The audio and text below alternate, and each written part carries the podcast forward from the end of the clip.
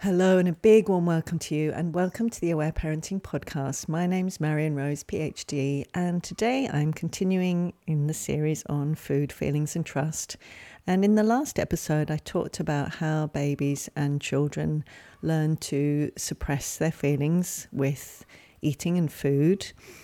And I said in that episode I was going to talk in the next one, this, this one, about how to help them if we have already taught them to do that, if they have already learned to suppress their feelings through feeding or eating. But actually, when I got to it, I thought I would like to divide that up into two categories because it's really different when we're talking about babies and toddlers and when we're talking about children. So, in this episode, I'm going to talk about supporting babies who've learnt to feed to suppress their feelings. And in the next episode, I'm going to talk about children. So, that's just that little intro. If you haven't already listened to the last episode, I really recommend actually stopping now and going back and listening to that one first so you can really dive in deep to understand how babies do learn to suppress their feelings in the first place. I also really, really, really, really, really highly recommend reading the chapter on food in The Aware Baby if you haven't already. I highly recommend reading it and reading it and rereading it and rereading it. I've read The Aware Baby. Well, I think I read it about 10 times in the first five years of parenting and then being an aware parenting instructor. And every single time I read it, new things always jump out at me. You know, I've read it more times in, in the 17 years since then. So it's 22 and a half years since I first read it, and I still discover different ways of looking at new things that hadn't jumped out at me before. I think Aletha uses some kind of magic that, that her books are so beautifully clear and concise and yet they have all this depth to them, this kind of magical depth that just every single time there's new information. So if you do have a baby, if you haven't read The Aware Baby, I really recommend reading it. And even if you've read it, even if you've read it several times, I really invite you to go back, and in particular to the chapter on food if you're wanting to explore this topic. And of course, I also have my book, The Emotional Life of Babies, where I do talk a lot about this as well. So I invite you to have a read and also a reread of that too, because there's a lot of information in there too. So rereading is really helpful. And really coming back to understanding why reading and rereading is so important is because so much about aware parenting is really different from what the majority of us learnt growing up and see around us now. And so much of aware parenting is that deconditioning process. And we oh, we're designed, I talk about this a lot. Conditioning is what's designed to happen. We're meant to experience these things in the first few years of our lives, internalize them, and then go on to do that with our children. That's how culture is passed on. So, to actually free ourselves from our cultural conditioning, it requires a lot. And, and part of that is the information piece. Of course, it's not the only thing but it's a significant and important thing, particularly when we're we're with our baby or our child and we're work, wanting to work out what's going on. If we're going back to old conditioned thoughts about what's going on, it's going to make it so much harder. So I really do recommend as much as possible really taking in this information. That might also mean going back to other episodes of this podcast about babies. Lots of other aware parenting instructors have podcasts too, as well. So, just whatever way you can take that information in most easily, I invite you to do that over and over and over. I'd also love to say, if I haven't shared before here, I'm not sure if I have that. The Emotional Life of Babies is also going to be an audio book. So I'm going to be recording that early in 2024, as will I'm Here and I'm Listening, my next book that's coming out really, really, really soon, and the one after that. So there's the trilogy of them. The one after that's on sleep, and that will also be uh, in audiobook version. So I know when you're super busy, particularly with a baby, sometimes actually listening to things can be much more accessible. And everyone's different. We all take in information in different ways. So that's the repetition part. So, I really want to emphasize that in general, here I'm going to be referring to breastfeeding because that's just what I'm familiar with, I've experienced, and most often worked with parents breastfeeding, although I have worked with parents who are bottle feeding, but I'm much more familiar with breastfeeding. So, most of this will be transferable to bottle feeding. So, if you're bottle feeding and you're listening, you are so welcome here. And if you ever have any questions, feel free to just pop into Instagram or wherever you've come and follow me. And if you have specific questions, please feel free to ask them. As always, I do really recommend, as well as the information, you know, one of the other vital things in aware parenting is getting our own emotional support. So, as always, to invite you to have, at the moment, I'm recommending three to five listening partners because any one time, one listening partner can be really busy having three to five can be really, really helpful. I also really recommend working with an aware parenting instructor, particularly with babies, because, and I talked about this in the last episode. I know when I had Lana as a baby, I was thinking to myself, well, you know, I have this background in observing babies and I've read The Aware Baby. You know, I can work this out. And one of the main things I would do differently if I could go back in a time machine would be to get lots more emotional support and get lots more support. Uh, so back in that the day, that would have been f- from Aletha because there weren't many aware parenting instructors, and there weren't any in Australia at that time.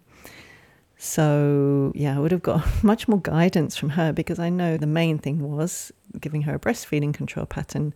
That took quite some while to then support her to move out of again.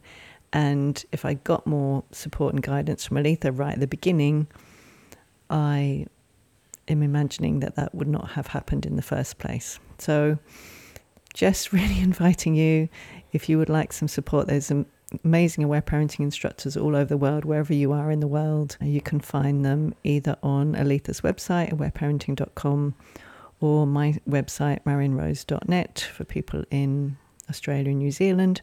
Aletha Solter still does consults herself, which is an amazing opportunity to uh, to experience her actually in session.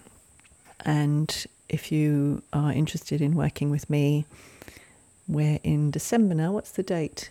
It's, December the 10th. So very soon I'm going to be opening the doors for new spots for six and 12 months in 2024 if you're interested in that longer term work. So, information, support, guidance, so important. The next thing, it's taking us a while, isn't it? Taking me a while. There's all these prequels before we before we get to the main movie.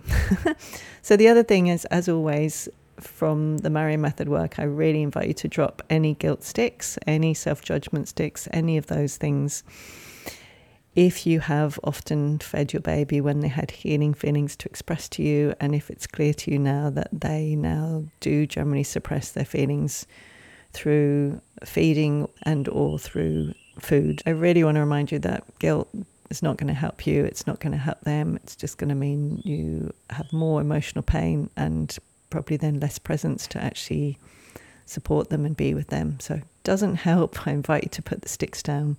So in the Marion method work, I would just invite you to say something when you notice that. When you notice yourself saying, I shouldn't have done that, or judging yourself for doing that, just something like, I'm not willing to judge myself. I'm not willing to feel guilty. I'm not willing to tell myself I should have done that or I shouldn't have done that. It's so normal and natural that I did, and I'm really willing to be compassionate with myself. So, and why is it so understandable that you did? Well, of course, we we want to be sure that we're always attending to our baby's hunger cues. Of course, for survival, babies need to have enough food. We can suggest that it's probably really inbuilt into us as mothers to make sure that our baby has enough food to survive and thrive. So, of course, of course, of course, that's just going to be so inbuilt. And of course, survival is always going to be prioritized over the height of emotional well being because we can always catch up on those other things later on. So, of course, of course, of course, you're always going to prioritize making sure that your baby is not hungry. Then there are all kinds of other things as well. So, you know, many cultures, feeding is equated with love and with safety. In the English speaking cultures, many people talk about comforting a baby through feeding them. So, there's this idea that it's a really beneficial thing. So, again, as you know, with me and my work, I'm all about inviting you to listen into yourself and to what resonates with you. It's the most important thing, I think, is for you to always be checking in does this resonate with me or not? And again, so much of it is down to our own experiences as babies. So often it can be two experiences. Either we were fed on schedule, so maybe we're fed every four hours or something, and we may then have often been hungry way before we were fed and just experiencing that and experiencing the powerlessness of we're calling out and we're signaling, then possibly even giving up on that because that's what babies do.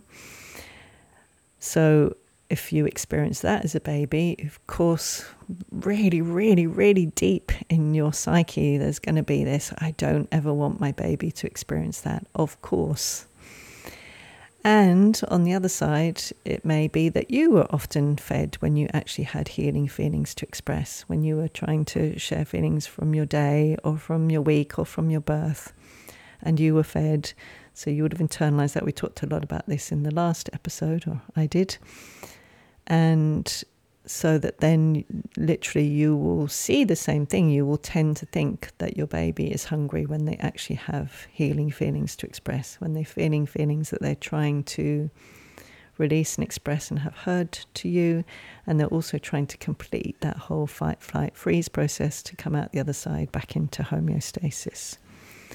So that's why, again, it's so important for us as parents to get have our own listening time with listening partners and aware parenting instructors so that we can really be tending to what's going on for us. The more we can see and listen to, have our own feelings heard, our early experiences, the less likely they're going to be this lens through which we're seeing our baby, and the more we're going to be able to see our baby clearly and what they are communicating to us, what they're signaling to us, what they actually need rather than seeing it through the lens of our own history. So that is so, so, so important.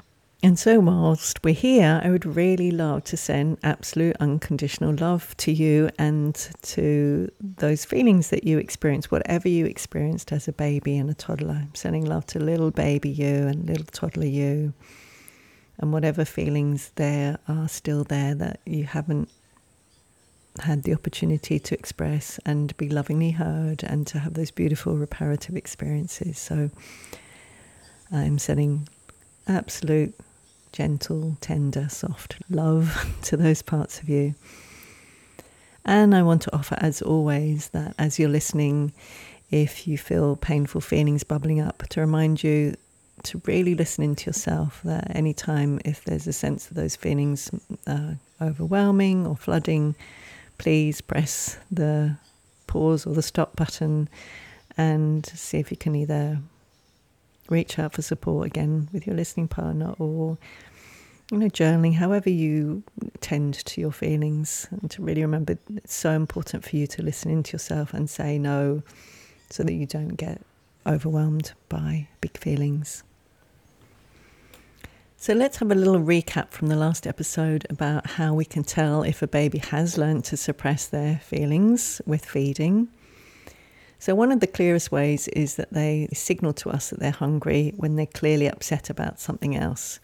So, for example, with a toddler, that might be either they've fallen over or they're in a new situation or just something where it's obvious to us that they have got feelings, upset feelings, and then they signal that they're hungry or they ask to feed. That's a really, really clear indication that they are suppressing or trying to suppress their painful feelings through feeding. So, what are other signs? One can be that they always want to feed when they're tired, because when babies are tired, they're incredibly wise bodies so wise they try to release the, any stress or any trauma, so stress from the day or any earlier trauma that's still sitting in their bodies through crying in our loving arms so that they can complete that fight flight cycle. They can come out the other side feeling relaxed and they can have beautiful restorative sleep. So, another way we can observe is that they're feeding more and more frequently as their stomach is getting bigger and they can hold more milk. And of course, that can be a sign that they're ready for solid food. But if they're starting to feed more and more frequently, that can be a sign that actually, whenever feelings are bubbling up, they're asking to feed rather than express those feelings. Waking up more and more frequently at night can be another sign that, again, those feelings are accumulating, that we're feeding them sometimes or often when they're trying to cry in our arms, and so that then they have more and more feelings sitting in their bodies. So, whenever they go into lighter sleep, those feelings are waking them up again because nothing wrong with them. It's because of that beautiful innate wisdom. They are trying to express those feelings. So, other things can be how we observe them when they're actually feeding. So, Aletha talks about this so clearly in The Aware Baby. So, if when they're on the breast, they come on and off often, that can often be a sign that actually they're not hungry and they're trying to communicate that. I mean, of course, as always, please check physiological things that might be going on there. It might be that they're really agitated and antsy when feeding, they're wriggling around everywhere. That can be a sign. Sucking really intermittently, because if they're hungry, they're going to latch on, suck, suck consistently, and be really interested in their food or they might just fall asleep really soon after getting on the breast. So, again, that would indicate that actually they weren't really hungry and it was more that they had healing feelings to tell us. And similar to being the kind of agitated antsy, it might be that they pinch our skin or they're pinching our boob or whatever it is, and they've got tension in their hands. So you might even see that tension in their bodies.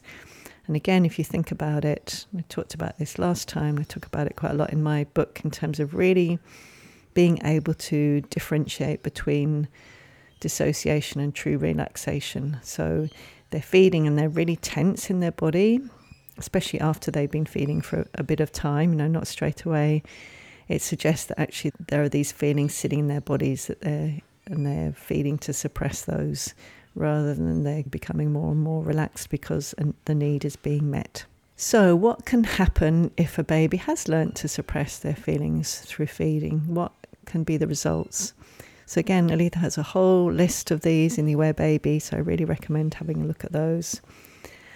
But again, a few of those include the more likely to have frequent night wakings, as I just described, eating control patterns in childhood and adulthood are more likely. So often that will just you know continue. That they will then continue wanting to eat when they have feelings, and I want to remind you it's really possible for that to shift because that's what this episode is all about. But that is possible.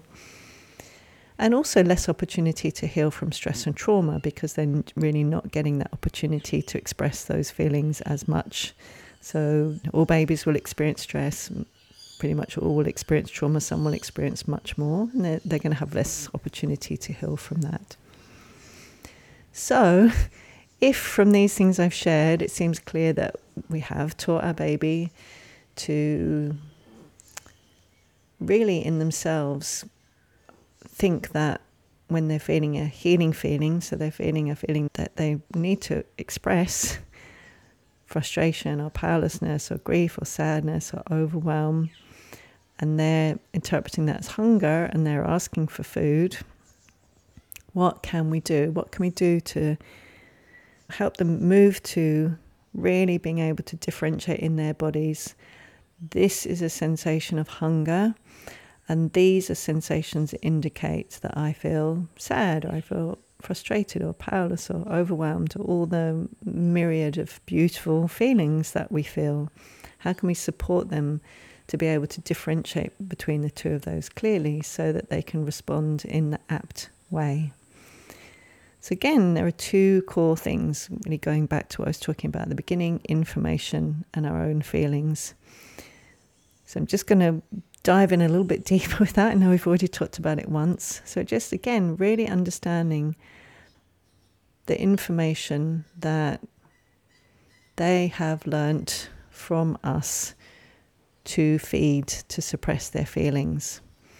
And this is so important so then not pick up the guilt sticks. Really, really important. And again, to really understand that, of course, course, it's so natural and understandable that we have done that. But to really understand that part is so pivotal because otherwise, if your baby or your toddler is asking for a breastfeed, and you're really clearing yourself through all the other things that you've observed, which we'll talk about more about, that they're actually not hungry and they're upset. And in some way or another, you're going to offer a loving limit to say, actually, I understand that what's really going on for you. If we don't remind ourselves that we are the ones who taught them to inaccurately discern what's going on in their bodies, we can so easily either feel guilty or feel concerned or worried that we're going we're harming them by saying no to them breastfeeding because in some way we think we're not meeting a need if we can keep coming back to the information without the guilt sticks it was us who taught them to inaccurately understand what's going on in their bodies and what we're doing when we're offering that loving limit. Is we're actually helping them to really accurately understand what's going on in their bodies and what they really need, that is an incredible gift. So I think that piece of information in itself is really, really important to understand because otherwise it can seem like, of course, control patterns are really strong. So if your toddler, for example, is just really, you know, putting their hand on your top over and over again, and you know they're not hungry. They maybe just had a big meal, and maybe just before that they had a breastfeed, and that was really short time ago, and you're just really clear that they're not hungry. Perhaps something just happened. Perhaps one of their siblings just took something out of their hands, and suddenly they're asking for booby. Really clear to you that they're not hungry. To really remember that although breastfeeding is wonderful and glorious and amazing and incredible. And if you haven't listened to the episode with Carly about the wonders of breastfeeding, or if you haven't recently read the chapter on food in the Aware Baby, where Aletha also talks about the wonders of breastfeeding, of course, breastfeeding is wonderful. And when a baby or a toddler has got healing feelings to express, feeding them will calm them down, but it is not taking away those feelings. It's bypassing them, it's suppressing them, it's helping them dissociate from those feelings. Those feelings are still going to sit in their bodies. So even though it seems like the most beautiful and loving thing to do, and of course breastfeeding is beautiful and wonderful, but if we are repeatedly, not here and there and occasionally, but if we are repeatedly doing that to them, what we are communicating to them at some level is your upset feelings aren't welcome, even though that's not what we're wanting to do.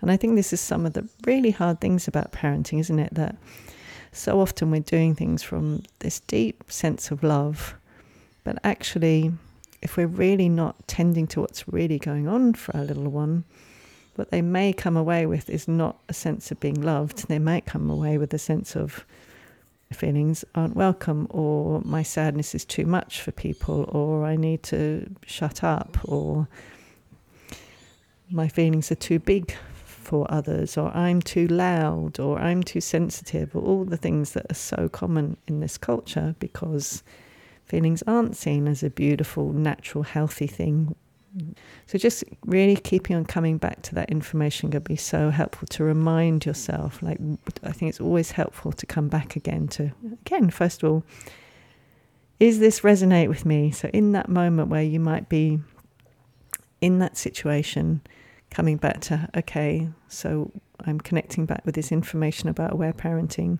I'm going to say no to feeding them because it's really clear and obvious to me that they're absolutely not hungry.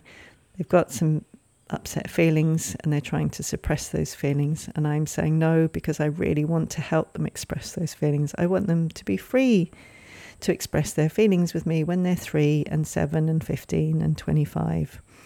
And I know what I do now will affect all of those ages. And I'm helping them return to that innate wisdom of their bodies so that they know the difference in their bodies. They can accurately read when they're hungry and when they're upset. And I'm doing this because I'm the one who taught them to confuse those two. You might even have a thought for yourself, and I know what that's like, and I don't want that for them. So, reconnecting with your why and really connecting, not just because I'm saying, or, or, you've read The Aware Baby, or whatever it is, but actually, does that deeply resonate with you in your body? Is that a true why for you? Is that really important to you? Are those things really important to you? I'm even going to ask that to you now. Is it important to you that your baby understands in their body the difference between hunger and the whole gamut of upset feelings? Is it important to you that they know that their feelings are welcome? Is it important to you that they know that they can express their feelings to you and that they will express their upset feelings to you? For all different ages. Are these things important to you? Really, really need to have not only the information, but our connection with it, our why, our purpose. Because in the moment, when we are with a toddler who's really asking very much for the boob, having these things in mind when we're really clear that they're not hungry is really going to support us to feel that peacefulness in our body to be able to offer that loving limit and to listen to those big feelings, knowing really clearly that those big feelings are not signaling an unmet need. They're not signaling in some way that we're traumatizing them. They are signaling that we are supporting them to return to their innate wisdom, that we are supporting them to know that their feelings are welcome. We are signaling to them that they are safe in their bodies when they feel and express big feelings. We're communicating to them that when they feel big feelings, those feelings are going to be lovingly heard. We're also letting them know that when they feel those big feelings, they're going to express them and come out the other side feeling relaxed and relieved and spacious and being able to see clearly and being able to feel relaxed in their muscles and being able to sleep calmly that night. We're communicating to them a felt sense that they are safe in their bodies when they feel rage, when they feel loss, when they feel confusion, when they feel overwhelmed, when they feel frustration, when they feel terror, that they can feel those feelings in their bodies, express them, and be lovingly held, that they are safe, that their bodies are safe, that their feelings are safe, their feelings are welcome. And these are really massive, massive things that we are communicating to them. And so, again, really holding in mind does this resonate with you? And if it does, holding in that in mind is going to really help you when you're supporting your older baby or toddler to get free from this breastfeeding or feeding suppression mechanism or control pattern to return to all of those things that I shared and so many more things, you know, that they're getting to heal from perhaps their birth trauma that perhaps they haven't yet been able to because we've been feeding them every time. They're getting to express that overwhelm. They're getting to express all these feelings that have been sitting in their bodies and they're going to feel so much more relaxed and calm and clear. And again, coming back to that observational piece that you are the researcher, you are the observer, and you become the expert because you can then, as you understand the theory and the practice in this way, and you do these things, you can check out okay, this is what this information is telling me, aware parenting. This is the practice I'm doing. Am I then seeing what it says will happen? Am I seeing that if they express all their feelings and come out the other side, if I'm able to stay with them? Because if we stop the process short, we're likely to see different things. It's just like us, you know, if you you ever been talking to someone about painful feelings, or perhaps you've been to see a therapist or whatever, and maybe the session finished, or for whatever reason you didn't get through to the other side, you might then find that you, that's still with you. It's just like babies and children. If they get to express some of those feelings, but they don't get to complete it and come out the other side f- finishing it, then they're going to keep trying to complete it. So they may wake up and try and cry. They may be more upset because they're trying to finish that process. So, holding that in mind. But if they do complete that whole process, how are they afterwards? Are they making more relaxed eye contact? Are they clearly more relaxed in their bodies? Are they sleeping more peacefully and restfully that night, moving around less? Are they clearly using fewer control patterns if they have other ones as well? Are they just smiling more and happier and making happier vocalizations? That's what I love about this work is that it's clearly observable. You are the expert. You can observe this. That will give you the reassurance. Oh my gosh, look. Yes, let's keep using this example. My toddler had just had food, previously had milk. Their sibling took a toy off them. They started massively crying, asking for boo and I offered a loving limit, and they cried and raged and wailed and cried, and they were sweating, and it was big, but I was right there with them and loving them and managing to stay present. And it went on for a long while, and there was a big crescendo, and then the feelings were quieter and quieter, but there was more, and there was more, but I listened right to the end. And then we had a really big cuddle, and wow, I noticed how relaxed they were. They just, they just relaxed. They were like, mm, as did you listen to Kim and Erin's episode? They talk about melty baby.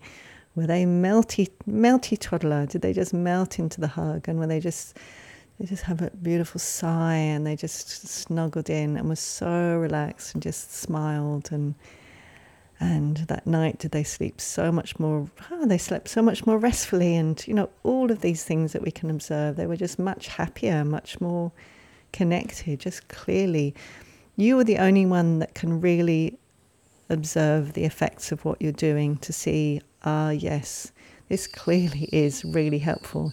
Not only have i got this information about understanding about how I've taught them to suppress their feelings, but I can observe as I support them to undo that, to unvelcro food and upset feelings, and not only just have the theory about what's happening, but actually observe with my very own eyes, gosh, that really is happening. And then you might also notice, ah, okay, so over time, when they do have something that happens that is clearly going to be upsetting for them, they stop asking for boob or food and they actually move into crying instead. So, again, you can observe through your own eyes and your own clarity of knowing what to look for. This really is making a difference. They really are coming back into being able to know in their bodies this is hunger and these are upset feelings. It's so powerful, isn't it? Really, really is so powerful. And as I shared before, this is something I did with my daughter. So I gave her a breastfeeding control pattern and I supported her to unvelcro those two things by the time she was about three. And she has a really beautiful, healthy relationship with food still now as a nearly 22 year old young woman. So that's what I love about aware parenting. Whatever we've done in the past, as we learn more information, we can support our children to reconnect more deeply with their innate wisdom in relation to food and relation to everything else. It's so powerful. And so, again, I invite to connect in. How do you feel when you imagine doing this? What shows up for you? And I really want to remind you that if you are scared that they might be hungry and that you're not feeding them, even though you've clearly observed that they're not, and they've really very recently just fed and fed solidly and a lot, it's really possible that perhaps you were left alone when you were hungry, you weren't fed when you were hungry. Or if we're scared that they're going to experience really not being heard or understood, it's possible that that was our experience. So, again, the more we get to express our own feelings from the past with a listening partner, multiple LPs, with an aware parenting instructor, the more you're actually going to be really able to do that observation piece. I do talk about this like a lens. It's like our consciousness, our awareness is like in an old fashioned movie theatre, like the, the light that's coming through the projector. And the movie is our own movie of our past. And the more we tend to our own movie, the more actually have this clear vision where we can really clearly actually observe what is going on in the present moment with our own baby. It's very powerful. So, going back to then, if we're talking about observation and getting more and more clear, what can we do to support ourselves with that observation process? Well, back in the olden days, when my daughter and son were babies, I had little diaries for them when I pretty much just wrote down everything that I could think of when they woke up, when they went to sleep, when they fed, how long they fed for, whether it was both sides, what their behavior was like when they were feeding, how much crying they did, when they cried, crying in arms, of course, always with aware parenting, when they weed, when they pooed, and had those all in that diary so I could notice the patterns. So nowadays, of course, they have amazing apps, and one day I'm really willing for there to be an aware parenting babies app so that you can put all these things in there. But until there is, there are other apps that you can use, or you can even just use your calendar on your phone, or however you want to be. You might also be a bit, I was going to say old school, but I'm not going to use the word school. You might actually like to also avoid screens and you might like to be writing it down or recording audios if that's an easy way for you. But having a way that you can notice patterns, or you might just have the kind of mind that doesn't need to make notes of things and you just can clearly see patterns. But for most people, having it recorded in some way can help with that pattern recognition. So starting to really observe because every baby is different, although there are similarities in terms of how they cue that they're hungry and that they're full up and that they're upset and they need to cry. Every baby's different, every baby's unique. And so it's really, you can have these rough sense of what it may be, but then it requires observing and then noticing what happens afterwards so that you can notice these patterns that happen for them. So again, you might notice their feeding behavior. Like you might so, oh, so I noticed that when they did this kind of thing, they moved in this particular way, or the cry was like like this, and I fed them, or it was this amount of time after the previous feed, or this amount of time since they woke up, or I fed them after we had this busy day out, or this quiet day at home, and then they fed and what I noticed is whether they, it might be that they fed consistently or they were relaxed or they were feeding intermittently or they were agitated or they fell asleep straight away. The more you observe these and really make notes, the more you're going to notice these patternings. You're going to be able to match, oh, okay, when this happened, then this happened. When we had a really busy day and I didn't listen to their feelings and I fed them in the evening, they were coming on and off, they're agitated, they're antsy, whatever it is. You become, you are the expert, but you come even more so because you are observing, you're noticing, you're really seeing them, and you're really recognizing these patterns so that you can get more and more confident. It's really about trusting yourself. So often people ask, well, is there any research about this? And actually, in a way, I kind of like that there isn't any official research because what I love to invite people to do, because I think this is the most powerful research, because every baby is different, is to, to do our own, that you are the expert, you are the researcher. It really is only you who will get this evidence from your own baby, from your own parenting, from your own experience. You are the one who can tell what's really going on for them. So, what else can you do?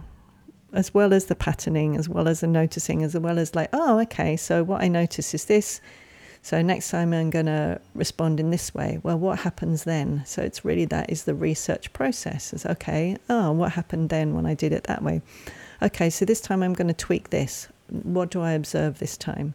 So, you're consistently taking into account the information you've observed, taking into account the information you know about aware parenting, trying something out, and then again noticing, well, what happens now? That is an incredibly powerful thing to do. And I also want to acknowledge, of course, most of us have really busy lives. You might have a lot of other things to tend to. You might have multiple other children. You might have a job. You might have animals you're caring for. You might be looking after your elderly parents. I mean, there might be all kinds of things going on. So, of course, this may not be as easy as it sounds. And in, even in whatever small way that can be, that might be just any way, if you are able to just sit down and breastfeed, for example, like could you just make a quick note in your phone or in a, on a little diary that perhaps you have in the places where you breastfeed or in your bag, your handbag, or whatever? And also, it can be an invitation that it helps you become more present because to really observe, we need to become more present. So it can be very easy, can't it, to be doing all these other things. And yes, I so acknowledge how much you're doing, so appreciate how much you're doing.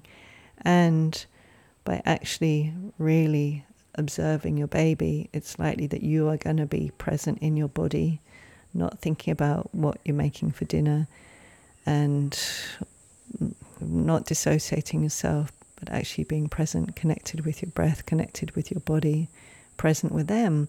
And of course, that's going to make the experience even more enjoyable for them, more enjoyable for both of you, a really beautiful bonding experience.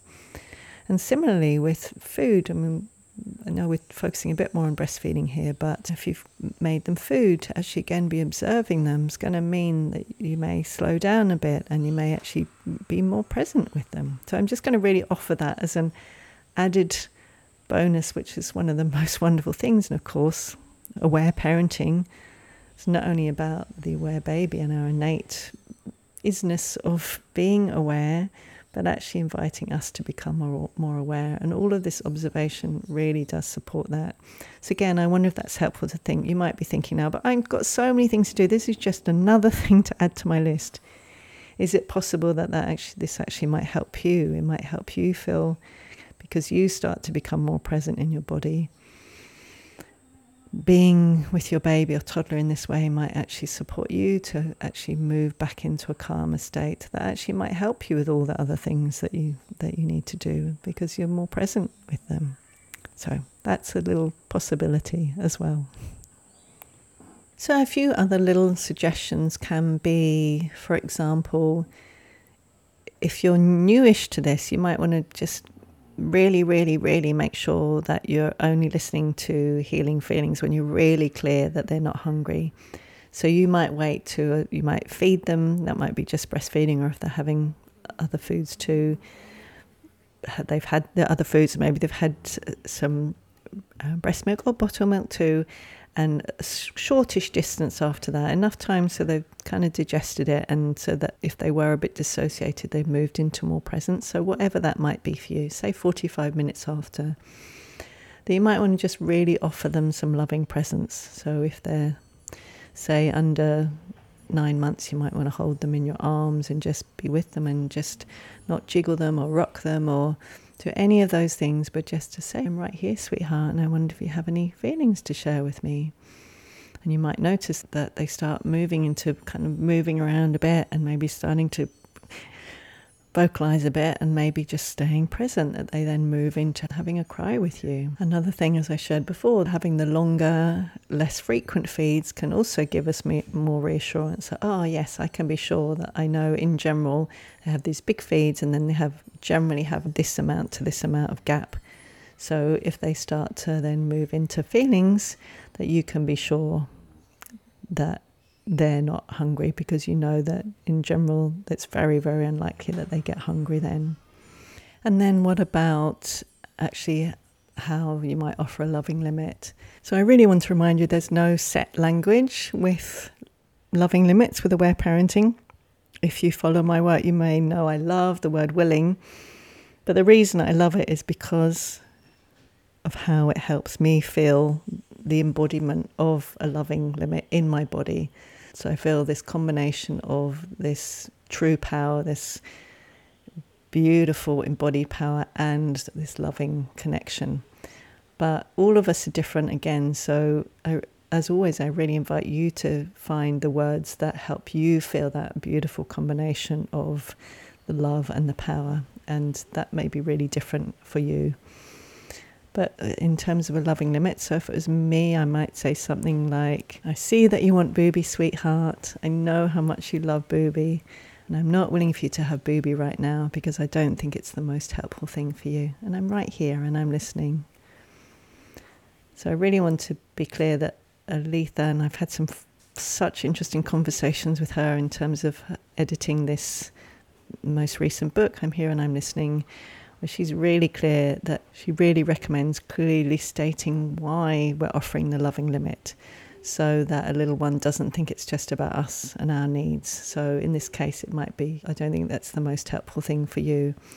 Again, in whatever language that is. So we're basically communicating the no, we're communicating why, and we're communicating that we're here and we're listening to all of their feelings. And then we might then notice that that's when the big feelings come, and then we might just be lovingly present as usual, just to be with those big feelings and to know that they can be quite big and really to hold in mind the longer that we have been feeding them to suppress feelings, the more feelings that they're going to have. So there might be quite a process where they've got a lot more feelings for that set period of time.